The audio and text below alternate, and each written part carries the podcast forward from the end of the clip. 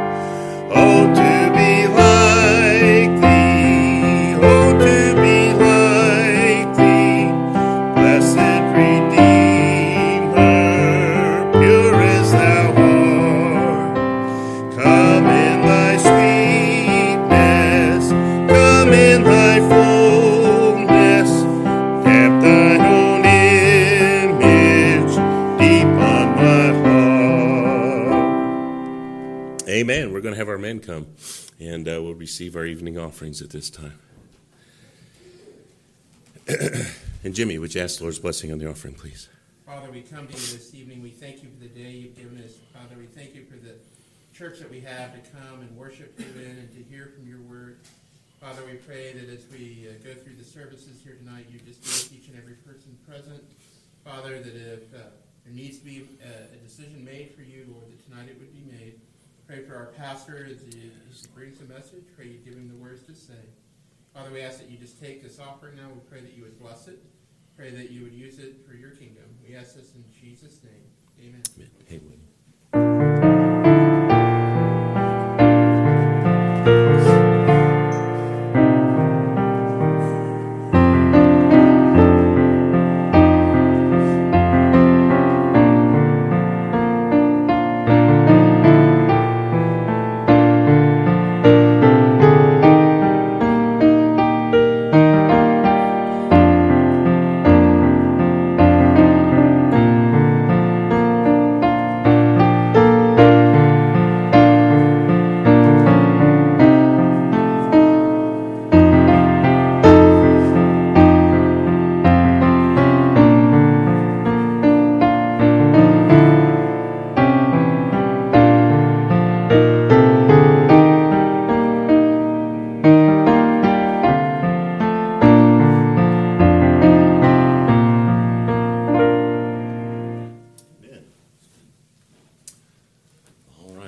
Finish out with number 450. 450.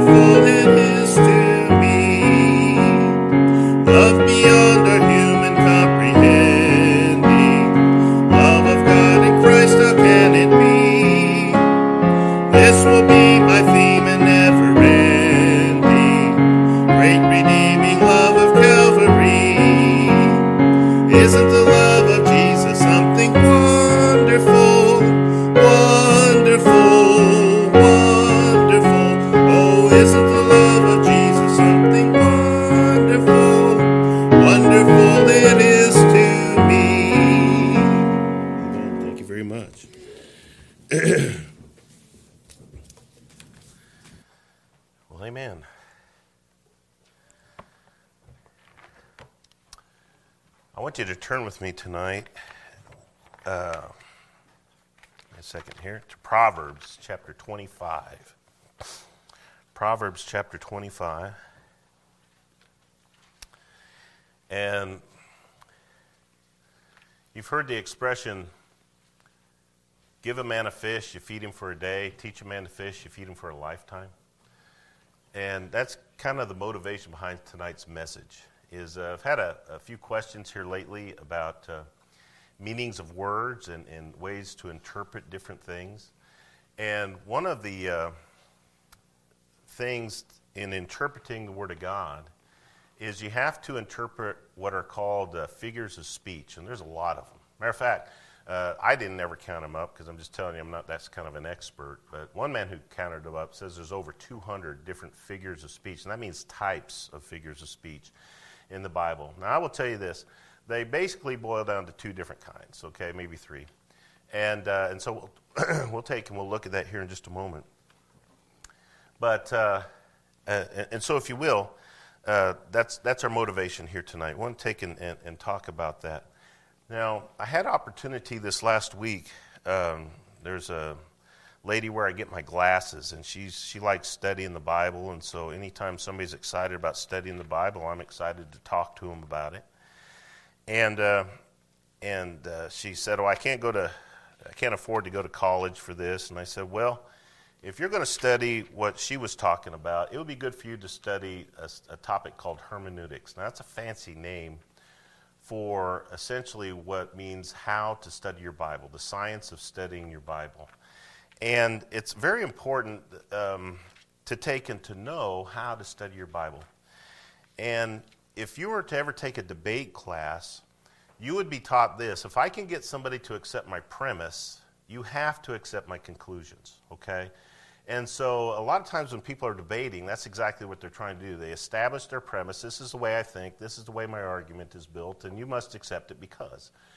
And and so the same thing applies when it comes to studying our Bible. Now we believe, and if you will, I'll give you some fancy words here. How many of y'all believe we uh, uh, interpret the Bible literally? Well, and I'm not setting you up. We do, but we do interpret the Bible literally. But if something is using a figure of speech, is it literally the words, okay, or is it literally the meaning of the figure of speech? Okay, that's an important thing and an important distinction. The reason for that is this: is uh, the Bible says that if Israel would have repented, I'm paraphrasing here, excuse me, but it said if Israel would have received Jesus Christ, he would have been as a hen who gathered his chicks unto himself. Well, please take this the right way. God is not a hen, and Jesus is not, a, okay? So, what he's trying to do is trying to get us to understand a certain principle, and he has to use a figure of speech to do that. Now, I'll develop this more here in just a moment, okay? And so, lest you think this is not important, it is, it's vital, it's very important. So, if we literally interpret the Bible, then we need to literally interpret the figures of speech to help us to understand what they mean. You can't say God is a chicken. That's a, it's a silly metaphor, but I use it because it's extreme. Um, and we also believe in a grammatical. Anybody know what that means? Grammatical means that we believe every word, okay, uh, according to the grammar, okay? So if you read it, you have proper grammar. And so figures of speech are part of grammar. We also believe in what's called verbal inspiration, okay? And verbal means this God inspired not the thoughts of your Bible, God inspired the, the words of your Bible, okay? The very words. And so if He picked a particular word, then you got to ask the question why did you pick that word? Um, how many different. Uh, uh, have you ever heard this? There's like uh, the Eskimos have like 70 different words for snow. You guys ever heard that? Now, how many words do you have for snow besides ick? How many, how many words do you have for snow, honestly? Well, think about it. You can think of more than one. There's snow, there's ice, ice blizzard. blizzard, flurries, sleet. What'd you say? Slush. Okay. And so we just sitting here have talked about eight of them, okay? And so my whole point, if I was to tell you the difference between snow and slush, would you know the difference? Would you know the difference between snow and ice? you would know a difference. And so words communicate, all right? And so God takes and He uses His words to communicate. By the way, and this is just added on here, but that's one of the reasons that there's such a battle for the text that we use for interpreting our Bible. We believe in the King James Bible, which is interpreted from what is called the Textus Receptus Greek New Testament, okay? The opposite of that is what is called the critical text. There's a number of names for it, but just for easiness, uh, the critical text. And sometimes there'll be different words used. And so you've got to ask the question which one do you think God wrote? Okay, and there's, there's reasons for that. Uh, by the way, is, is the devil pretty good at questioning words? Okay? And so remember this God inspired the very words, okay, of your Bible. Not the thoughts, but the very words. If he wanted a different word used, he would have used a different word. Why? Because if, if we know eight different words for snow, God knows eight different words for snow. You all understand that? And so God is communicating. Uh, the best example that we usually use along that line is the word for love. There's a big difference between agape love and philos love. Okay, we always use that illustration. And, uh, and so God picks the words he wants to. So when he uses a figure of speech, he's doing that on purpose. Okay, so let's learn about figures of speech tonight. And again, the whole purpose is for us to get into our Bibles and study it for ourselves so that we can take and feed ourselves the Word of God. I want to feed you on Sunday. We need to feed ourselves Monday through Saturday. You understand that? Okay?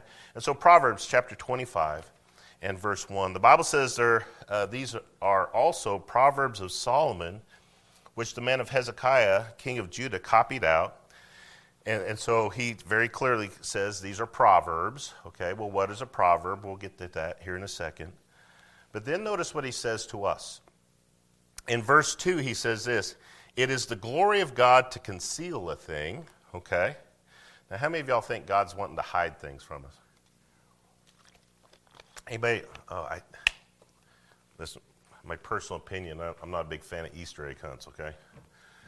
But please forgive the illustration if you're going to have an Easter egg hunt, how many of y'all make it so that the kids can find them? There's nothing worse than finding an egg three weeks later. You know what I'm saying? Did I miss y'all? Let me have a better illustration, okay? My whole point is this God's not trying to conceal things so we can't find them. He's just saying, I've put things in there for you to find. Y'all understand that? And so in verse 2, the Bible says, Glory of God to conceal a thing, but the honor of kings. And are we kings? Come on, how many times do I have to preach it? Are we kings? We're kings. And the Bible says, but it is the honor of kings to search out a matter. And so God is saying this I've, I've put some things in the Word of God that, as, as, if you will, believers, as kings, it is your privilege, it is, it is your honor to take and to dig these things out and to get these things out. And so, God is, here's just another tool that I'm hoping to give you to be able to use to accomplish that. Well, well, let's pray. Father, we do love you. We thank you for the privilege to take and to sing your praises, to worship you with our giving. We do pray that you would be with those who are apart from us. You know every need. And Father, now we just pray that you'd meet with us, open our understanding, encourage us in the Word of God, strengthen our faith, and then help us to be used to take and to teach these truths to those around us. Father, we do love you, and we thank you now in Jesus' precious name. Amen. And so the first thing I want to talk about is the types of figures of speech, okay? And if there's 200 different kinds, you can take it, you can, you can uh, if you will, have a general category. I'm not going to be able to go over all 200 of them. But there are similes, there are metaphors, and I, am going to lay a, a, a, fancy name word here on one that don't even worry about it, but you'll understand the reason I'm teaching it here in a second. There's another one called the synecdoche, okay, a synecdoche, all right? And uh, a simile. How many of y'all know what a simile is? What's a simile, Jimmy? Hungry as a lion. Okay, so very good. Any t- a simile is any time that you compare something using the words like or as. Okay, and so think about that. Why would you want to take and use a simile for something? I'll, I'll talk about that here in a moment. Okay, and so a simile is when you take and you and, and when you compare or contrast something, and you say it's kind of like this. All right. Now, uh, one of the reasons for this, and I'll, I'll just hit it, is if you don't know what something is, you can't explain it by what it is. You have to explain what it's like, okay? And so, how many of y'all have seen heaven? We haven't seen heaven, but has God told us what heaven is like? Okay? Now, when we get to heaven, it's not going to be like that. And to be quite honest with you, unless it, it talks about it directly, Hell might be different too, you know, in a sense, if, it's, if it uses like or as, if it, it says it's like or as, and we'll see that here in a minute. What's a metaphor? Anybody know what a metaphor is? Yes, sir. Yeah, you, it makes a comparison without using the word like or as. And, and so the one you're familiar with, our God is our rock. God is our rock, okay?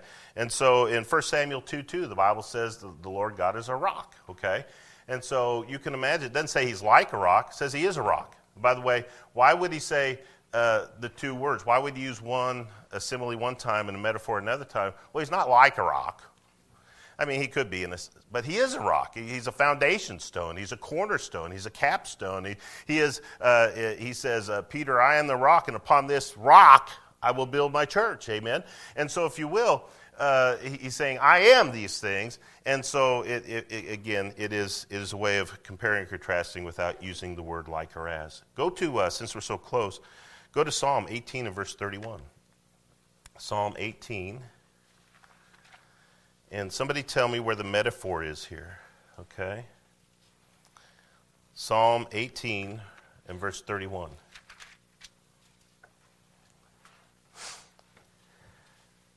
Oh, well, that's our rock. Sorry. I thought I was getting you to a different one. I'll, I'll, get you to a different one here in a second. Do you see it right there? Uh, uh, Psalm 18, verse uh, 31 says, For who is God save the Lord, or who is a rock save our God? And so he's saying he is a rock, okay? Now, how many of y'all believe God is a rock? Nobody, okay? Matter of fact, idols are made out of stone, correct? And so he's not trying to say our God is a rock. How many of y'all realize this is clearly a figure of speech? Our God is not a rock, but when he's trying to describe what our God is like or as or without like or as a metaphor, he's saying our God is a rock, okay? And so he's not saying God is a rock. Now, listen, get a hold of this. Is this important? Yeah, because if you're ever reading your Bible, you can come up against verses that say some things, and you're like, well, the Bible says this. And say, yeah, but that's a figure of speech, okay? You got to be careful not to take and, and make it more than it is, and you certainly don't want to make it less than it is. You just want to make it what it is, okay? And so the Bible says here the Lord is is a rock, okay? Uh, go also to, uh, since we're there, uh, 1 Samuel 2 2. Go to 1 Samuel 2 2. And what's the metaphor here? 1 Samuel 2 2.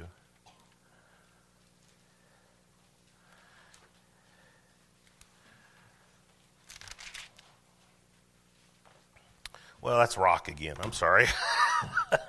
I'm sorry. I keep thinking I'm taking you to where it says, remember in the New Testament, and I think it's John chapter 10. I just, I'm sorry, I didn't write this one down. In John chapter 10, he says, I am the door to the sheepfold. You understand that? And so is our God a door? No, he's not a door. Is he a door metaphorically? Yes, okay? How, how, how can you understand Jesus being a door metaphorically? How, explain it. Talk to me here. Say it again. He's the way. Yeah, I am the way, the truth, and the life. And so if you're going to go by the way, amen. Any other way? I mean, He is the way. Yeah, He's in control, isn't He? he he's the one who shuts and no man opens, and opens and no man shuts. That's what the Bible says. It's another place where it describes His action as a door. So if you're going to heaven, when, you, when we say this, there's none other name under heaven given among men whereby we must be saved, mean you got to go through Jesus. He's the one that controls the door. He's the one, by the way, it's the way, but it's also an entrance, okay? The entrance to, to, to, to, to heaven, okay? And so you see, uh, Jesus is not a rock, and he's not a door, and he's not a shepherd, but he is all those things metaphorically for us to be able to understand. We'll, we'll deal with that more here in just a second. Because these are descriptive statements that are used to communicate more literal aspects about the subject of the metaphor. Meaning, we can't understand who Jesus is because we've not seen him, we've read about him, and sometimes you got to take and you got to get your mind around it. You know, one of the classic illustrations of the use of metaphor is uh, comes from India, and it's about uh, India type Indians, and um, there's four of them, and they're all trying to describe what an elephant is. Have you guys ever seen that? It's a very common description. And so they're, they're, fly, they're four blind um, uh, Indians, okay, if you will, from India, all right? And so one comes up and he says, An elephant is like a rope. Well, what's he holding on to? Holding on to a tail. And another one comes up and he says, Well, an elephant is like a wall. What's he talking about? His side, okay. And so you, you guys get the point. And so the whole point is this is would, would being a rope or a wall or whatever, do you remember the rest of them, the four, the other four? I, can't remember. Say it again. Yeah, like a trunk of a tree. Yeah, very good. A trunk of a tree. And then I forget what his nose was, but anyhow, or maybe ivory or anything like that.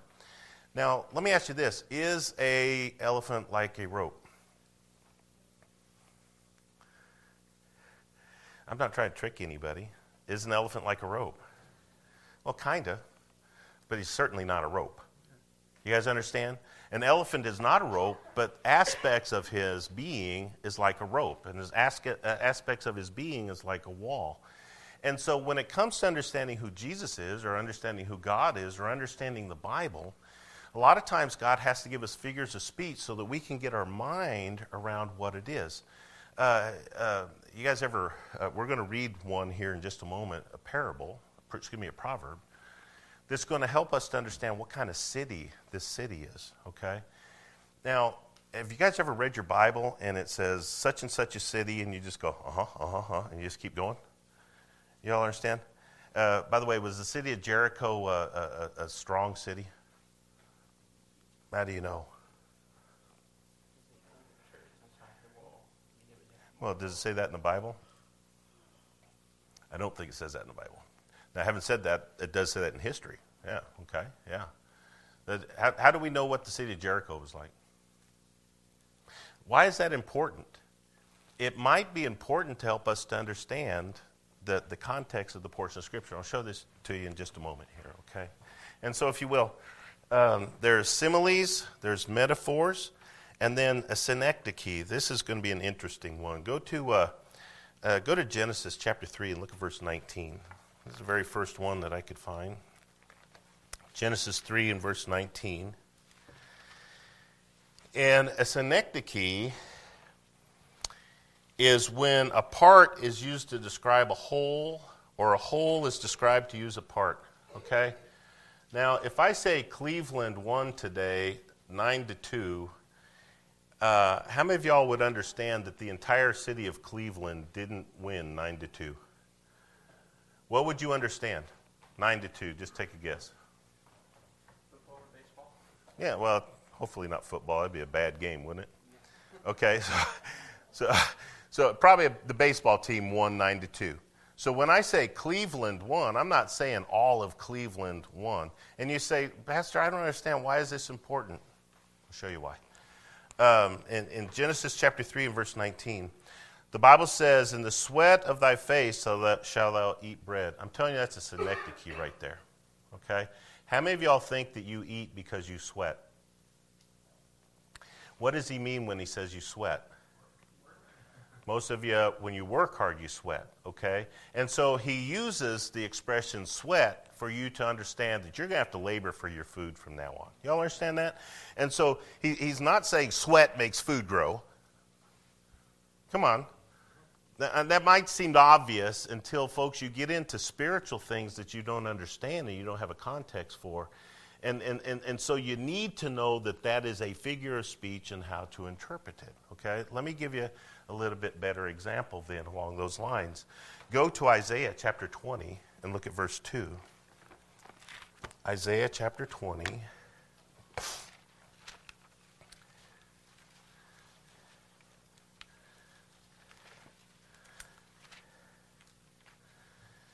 And here's the question I want you to answer How, how much clothes does Isaiah have on? Isaiah chapter 20 and verse 2, and answer me this question How much clothes does Isaiah have on?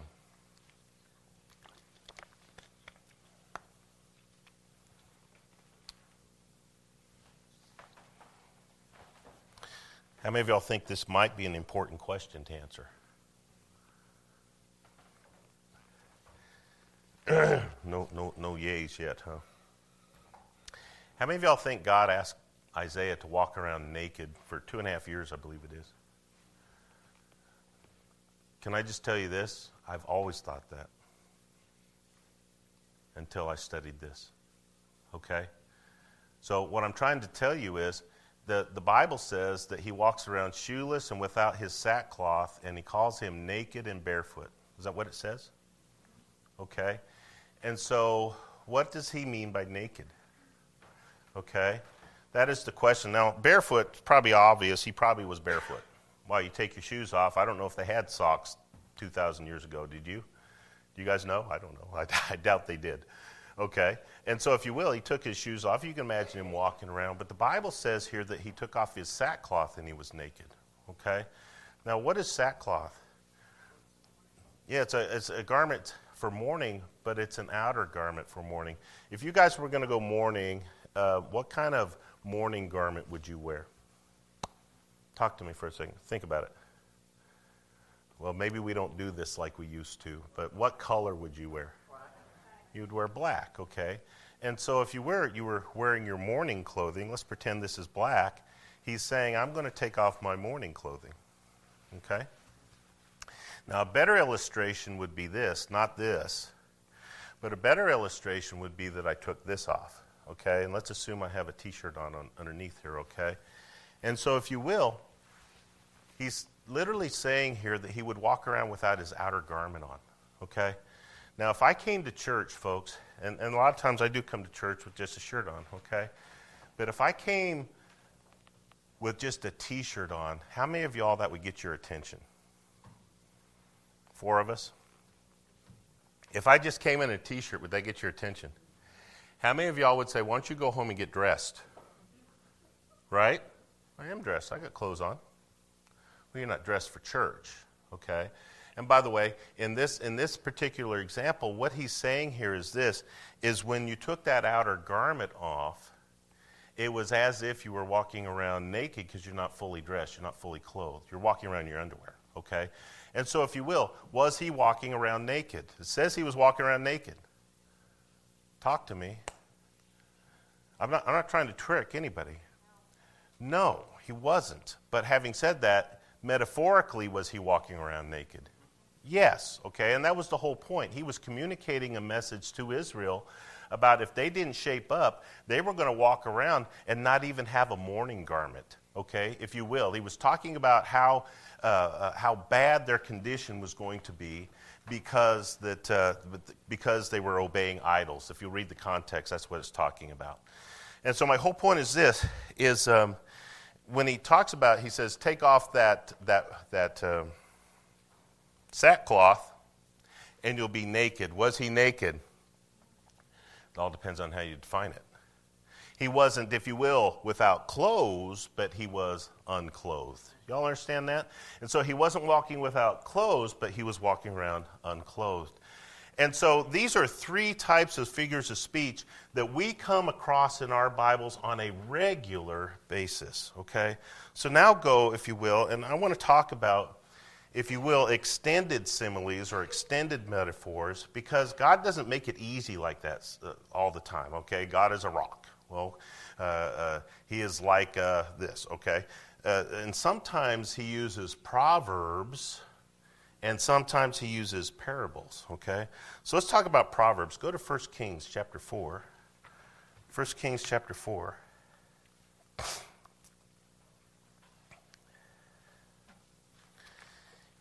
and look at um, verse 29. 1 Kings chapter 4, and verse 29. Now, notice something here. The Bible says, And God gave Solomon, what's that next word there? Wisdom and, what's the next one? Understanding. And then it says, exceeding much. How many of y'all think he, he had things figured out? Okay? Um,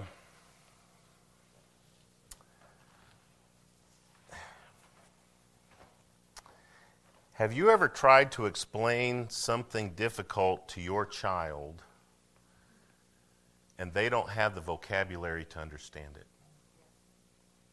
Know what I'm talking about? How many of y'all believe this? Solomon was smarter than we are. And he had insights into the Word of God that it must have been difficult for him to communicate to us. And so he had to use Proverbs. We're going to see that. That's going to be the next thing we read. He had to use Proverbs to, com- to communicate his level of understanding to us. Why? Well, we're all the children of God. We're babes in Christ uh, at, at the beginning of our faith. And, and so, if you will, the Bible talks about Proverbs being written by Solomon by a very exceedingly wise and understanding man. And there's other proverbs in the Bible, and I promise you, if the person who wrote them wasn't exceeding wise and understanding, God's the author of all Scripture. He's exceeding wise and understanding. And so sometimes he has to take, and if you will, use words and expressions to get it so that we can get our mind around some things, okay? Uh, well, what do I mean? Keep going. The Bible says, and largeness of heart, even as the sand is on the seashore. By the way, how many of y'all think sand on the seashore is a metaphor? Yeah, okay. Or, or excuse me, a simile. As, as, uh, as sand on the seashore. He's talking about how much his understanding was, okay? Anyhow, verse 30 it says, and it says, And Solomon's wisdom excelled the wisdom of all the children in the east country and all the wisdom of Egypt. Now, by the way, just for fun, how many of y'all believe Solomon's wisest next to Jesus? Y'all with me? But folks, I would I don't know if these people are saved, but I would like to meet these next guys. They all got listed in the Bible about how wise they were, and yet the whole point was to say Solomon was wiser than them. I'm just saying, there's some things we don't know in the Bible. I would love to know that one. Okay? So, anyhow, he names all these people who, who, who are famous for their wisdom. And then the Bible says here in verse 32, here's our verse. The Bible says this, and it says, And he spake 3,000 proverbs, and his songs were a 1,005. Now, notice what he says, because he says he spoke of proverbs, and then he says this to try to describe the tools that he used to help us to understand. Because he says, and he spake of trees. How many of y'all think our theology is greatly dependent on trees? Well, it all depends uh, if he's using a tree to help you to understand some deeper principle. Y'all understand that? You guys ever heard the illustration about being deep rooted, being flexible like a palm tree? Come on now, amen. And so, if you will, uh, he, he, says he used, he spake of trees from the cedar tree that is in Lebanon, even unto the hyssop that springeth up out of the wall. Uh, by the way, he's talking about mighty, majestic trees and weed pest trees. okay? Uh, the Bible says he spake also of beasts and of fowl and of creeping things and of fishes. And there came of all people to hear the wisdom of Solomon from all the kings of the earth which had heard of his wisdom. Again, we're kings. We have the ability to come and to hear his proverbs, okay? And so, if you will, this is a, uh, Proverbs are a wisdom literature and a device used to help us to understand wisdom. I got asked a question. Anybody ever read philosophy? Have you? Can I ask you a question? Is it confusing? it's very confusing. Okay? And my point is this is philosophers a lot of times think at a level that's just beyond you. Okay? And it's just hard to understand. And so he's saying, I'm trying to communicate my understanding to you in a better way. I'm going to use a fancy word here, and so please forgive me, but um, uh, anybody know what this is here? It's a bottle. Who said bottle? It's water. It's not water, is it?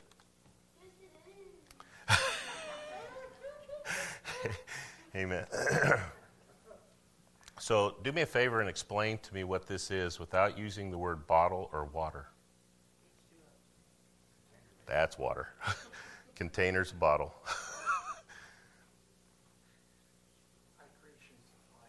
it's a hydration delivery system. Would that be a good thing? Okay. Folks, a tautology is when you use the same words to describe something as the thing that it is. Well, it's watery container. Very good. Does that help you to understand what this is? No, because could you put something in it besides water? So it's not really a watery container then, is it? Okay? And so my whole point is this is it's not describing what it is. That would be a definition. Okay? It's not describing what it is, it's describing what it's like. Okay? And, and so if you will, it's it's it's like a hydration delivery device. I, okay, something like that. I, I, can't think of anything better. I was, I was uh, sitting there and talking with Mindy, and uh, if I had a glass right here, okay? A glass glass. And you say, well, what is that? It's a glass. And they say, well, describe it for me. Well, it's made of glass. Does that, does that mean anything to you? You can't say a glass is made of glass because it's, by the way, are all glasses made of glass? No, so I really didn't describe what a glass is. If I said, What is a glass? Come on now, help me. What is a glass? it's a hydration delivery vehicle. Come on now, work with me. Y'all understand you can't use the same words. Why? Because they're meaningless to you. Okay? You can't use the same words. So you have to use words saying, it's like this, it's like that. Well, our God, what is He? Well, He's God. I appreciate that, but what does that mean? How do I get my mind around these things? And so that's why God uses these things, and that's why He uses people like uh, Solomon to take and to define them. I want you to see the first proverb I could find in the Bible. Go to, go to 1 Kings chapter 4, please. 1 Kings chapter 4. And look at verse uh, look at verse uh, 29. Okay, 1 Kings 4 and verse 29. And the Bible says this it says, And God gave Solomon wisdom much. We already read that. I'm sorry. I think I heard somebody said that. I didn't pick up on it. Uh, where are we? Go to, uh, here's the first one. Go to Numbers chapter 21. Numbers chapter 21.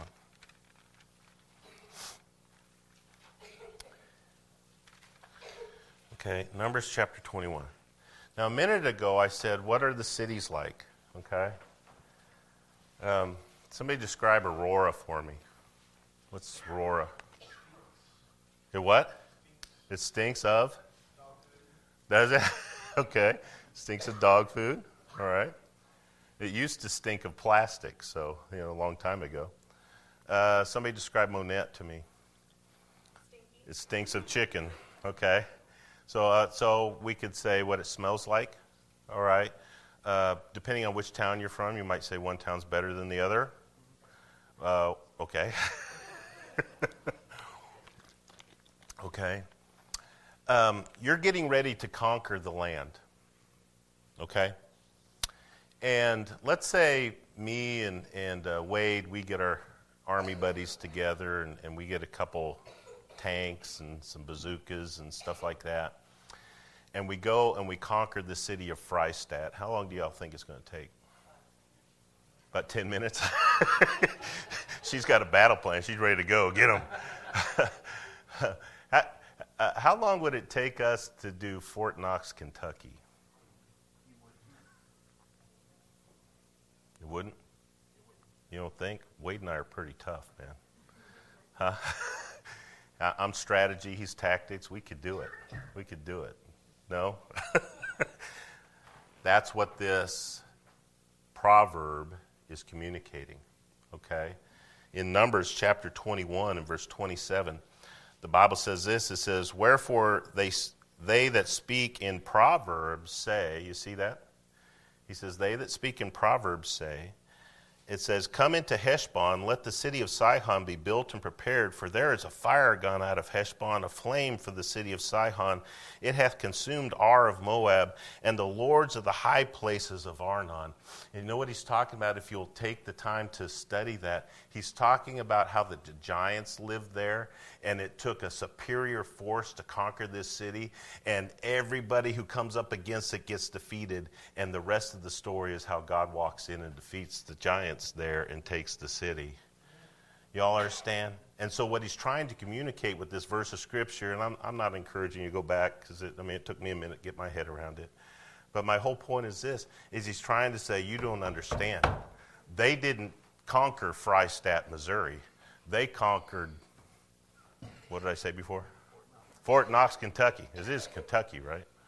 Help me, okay. would there be a difference? And would that be a meaningful description? Yes, okay. And so it wasn't just saying, well, it's like a really tough city. No, that would be a simile. A proverb is, no, it took fire and battle and tactics and giants to conquer this city before, and so it's going to take something special to conquer it again. Y'all understand? It's an extended simile or an extended metaphor trying to get us to understand how difficult this city was to conquer. Go with me, if you will, to Deuteronomy. Deuteronomy chapter 28. And look at verse 37. Deuteronomy chapter 28. And look at verse 37. He's talking about the nation of Israel here, saying, if you turn unto idols, here's what's going to happen to you. And by the way, he's getting ready to give them the promised land, the land of Eshcol. By the way, if I say land of Eshcol, what's that mean, guys? Talk to me. I'm using a metaphor. It's the land of Eshcol. Guys, we haven't sung that song, Where the Grapes of Eshcol Grow. You guys remember that song? If somebody can remember that one, we'll sing it. It's in our red hymnal. Okay. Uh, don't you remember when they sent in the spies to seek out the promised land and they said, It's a land that floweth with milk and honey? By the way, how many of y'all think they had rivers of milk and, and pools of honey? What's he talking about? He's talking about, if you will, the agricultural abundance and how wonderful. And just in case you didn't understand the metaphor of a land that flows with milk and honey, two guys walk out carrying one cluster of grapes. Come on. And those were called the grapes of Eshcol. So if I say it's the land of Eshcol, you say, wow, what an abundant, wonderful, blessed, promised land. Got it? Well, now he gives them a proverb. If you turn unto idols, here's what's going to happen to your land. And in verse 37, the Bible says this it says, And thou shalt become an astonishment, a proverb, and a byword among all the nations whither the Lord shall lead thee. Is this great Israel? Is this God's promised people? They're going to become a byword. They were so blessed of God. And now, by the way, folks, what did I, am reading this book about uh, World War II and what the Germans felt about the Jews. And they had the lowest opinion of Jews to where that they held them in lower esteem than they would an animal. Okay? They didn't, listen, they didn't think twice about killing them. Okay? And I don't know about you, is there a big difference between a human and an animal? Well, not if you turn unto idols because God says you'll become a proverb amongst the nations like unto Jerusalem. And if I said that to you, you would say, Oh, don't turn your back on God. Why? Because that's what happens. And all they did would say, like unto Jerusalem, like unto the children of Israel. You all understand? And they became a proverb when they went into Babylonian captivity and when they went into captivity because of Rome. And so those are proverbs, extended uh, similes or metaphors to help us to understand a little bit more or to communicate more truth. Um, parables. What are parables? Okay. Well, I don't. Uh, let's uh, let's go real quick to 2 Samuel chapter 12. I'm sorry, I misread the clock. 2 Samuel chapter 12.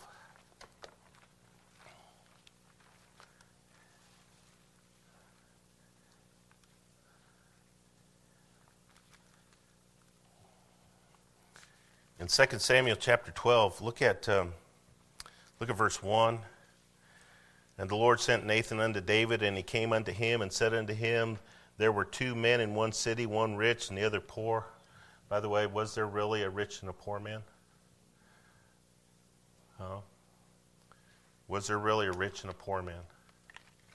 Is he talking about a real human being here? No. Folks, get a hold of this. When he talks about a rich or a poor man, is he talking because he says he one had a guest and it came time to feed, and so he killed another man's lamb. Folks, is he talking about a real thing or is he telling a story? It's a proverb. It's an extended simile or an extended metaphor to understand what a terrible thing this man had done. By the way, what was David's response? And for sake of time, you guys know it. He said, That man shall surely. He understood what it meant. And then he didn't understand who it was, though, until Nathan went, You're the man. You're the man. Folks, again, let me ask the question Was there really a rich man and a poor man? No. It was just a story to take and to communicate. Now, you can say, Well, David was a rich man. Yes, that's the whole point. But David's a king, the other one was a soldier. You all understand that? I'm just saying that he was using a story to say, This is the situation. This is, do you understand what the situation is like, David? Yeah, I understand. Well, what should happen? That man should surely die. You're the man.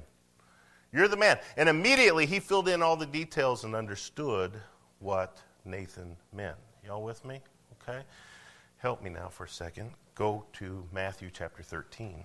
Matthew chapter 13. And we could go through many other places here, but this one's one of the easiest. This is, if you will, the kingdom parables in uh, the book of Matthew, and, and uh, Jesus is teaching us what the kingdom of heaven is like. Okay? And so skip down to uh, uh, uh, Matthew chapter 13, verse 3. The Bible says this it says, And he spake many things unto them in parables. By the way, why did he speak in parables? You remember? He had enemies who wanted to kill him. And he couldn't speak directly because as soon as he said, I am the Son of God, what would they have done? They would have tried to kill him. Okay? So he couldn't speak directly, so he had to speak around it so that they could understand and yet tell them the truth. Okay? Well, the Bible says this, and uh, it says, uh, Behold, a sower went forth to sow, and when he sowed, he sowed some seeds, fell by the wayside. Did Jesus do that? Huh? By the way, that's not Jesus. That's just anybody who preaches the word, because we see later that the seed is the word of God. Okay? And then what's a wayside? Somebody tell me here. What's a wayside? You know what a wayside is? That would be a good reason to have a dictionary and look it up. Okay? But uh, anybody here ever plant a garden? Do you walk on the whole garden or do you just walk on the path? Okay, and that's the wayside. And so, whenever he's sowing the seed in his field, there's the wayside, and some of the seed fell on that wayside. Now, it was never designed to grow. And so, the birds of the air come, the enemies, the devil, who's, by the way, the birds are, that's the devil and his bunch, okay? And what do they do? They take the seed before it can sprout, okay? And then some fell on stony ground, and some, did, did that really happen? None of that really happened. What is he trying to say? He said, I'm going to tell you what the kingdom of God is like. So, what does that mean? Anybody here ever had a chance to witness to somebody? Have you ever seen somebody that's hard hearted? And you try to tell them things about Jesus, and what, what happens when you tell them all these wonderful verses that get you so inspired and excited? What happens?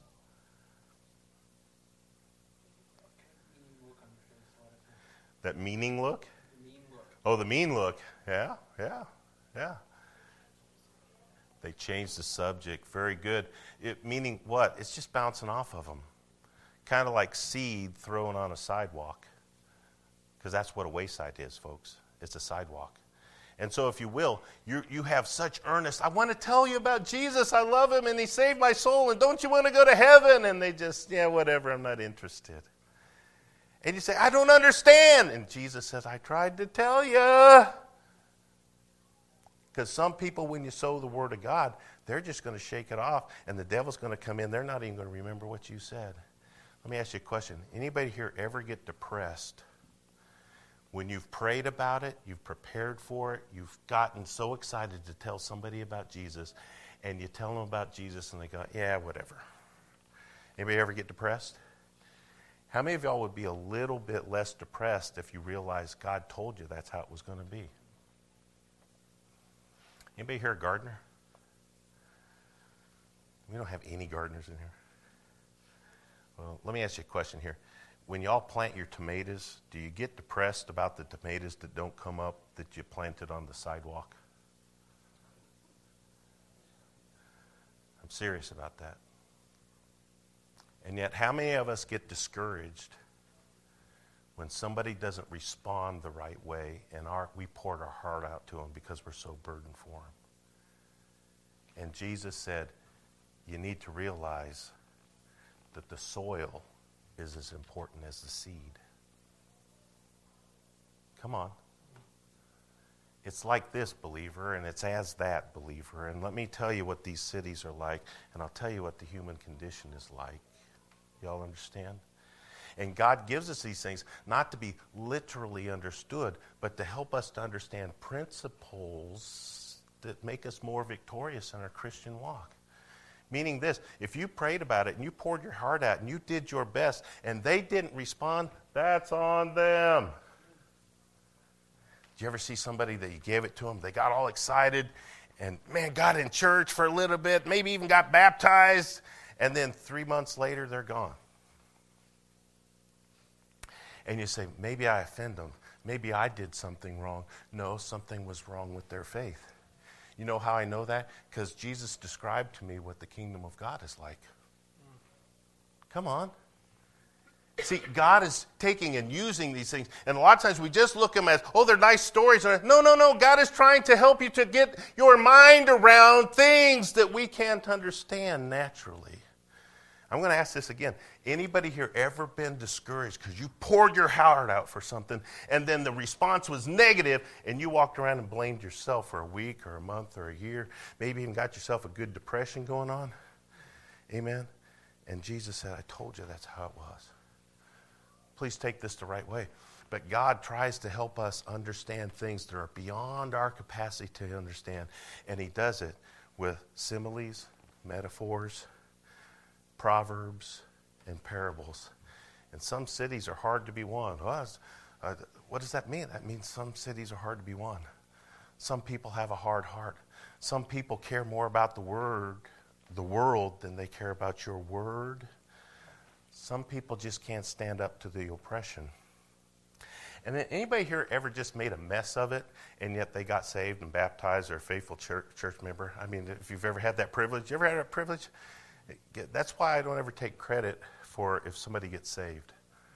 If somebody gets saved, well, that it was must have been that wonderful message I preached. Well, please forgive me for my arrogance, but I, I, I think I've preached a couple decent messages in my 30 years. Six of them. I'm, I'm up to six.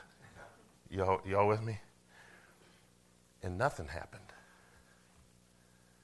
And I've come to this same pulpit and made a mess of it, and the altar be full. Amen? Maybe God's trying to show me something. It's not about you. You just be faithful to scatter the word. And I'll work on the increase. Amen? These similes and metaphors are more important for our understanding of the Bible than we think because God is trying to help us to get our mind around concepts that are too hard for us to understand. But a wise man has broken it down and said, it's like this, it's like this, and it's like this, and it's like this. Would to God when we go to our Bible. We'd be looking for these things. Not just make everything literal, though we should interpret it literally, okay? But if it's a metaphor, understand it as a metaphor and get the full blessing and the wisdom that God wants us to have from the Word of God. Let's all stand.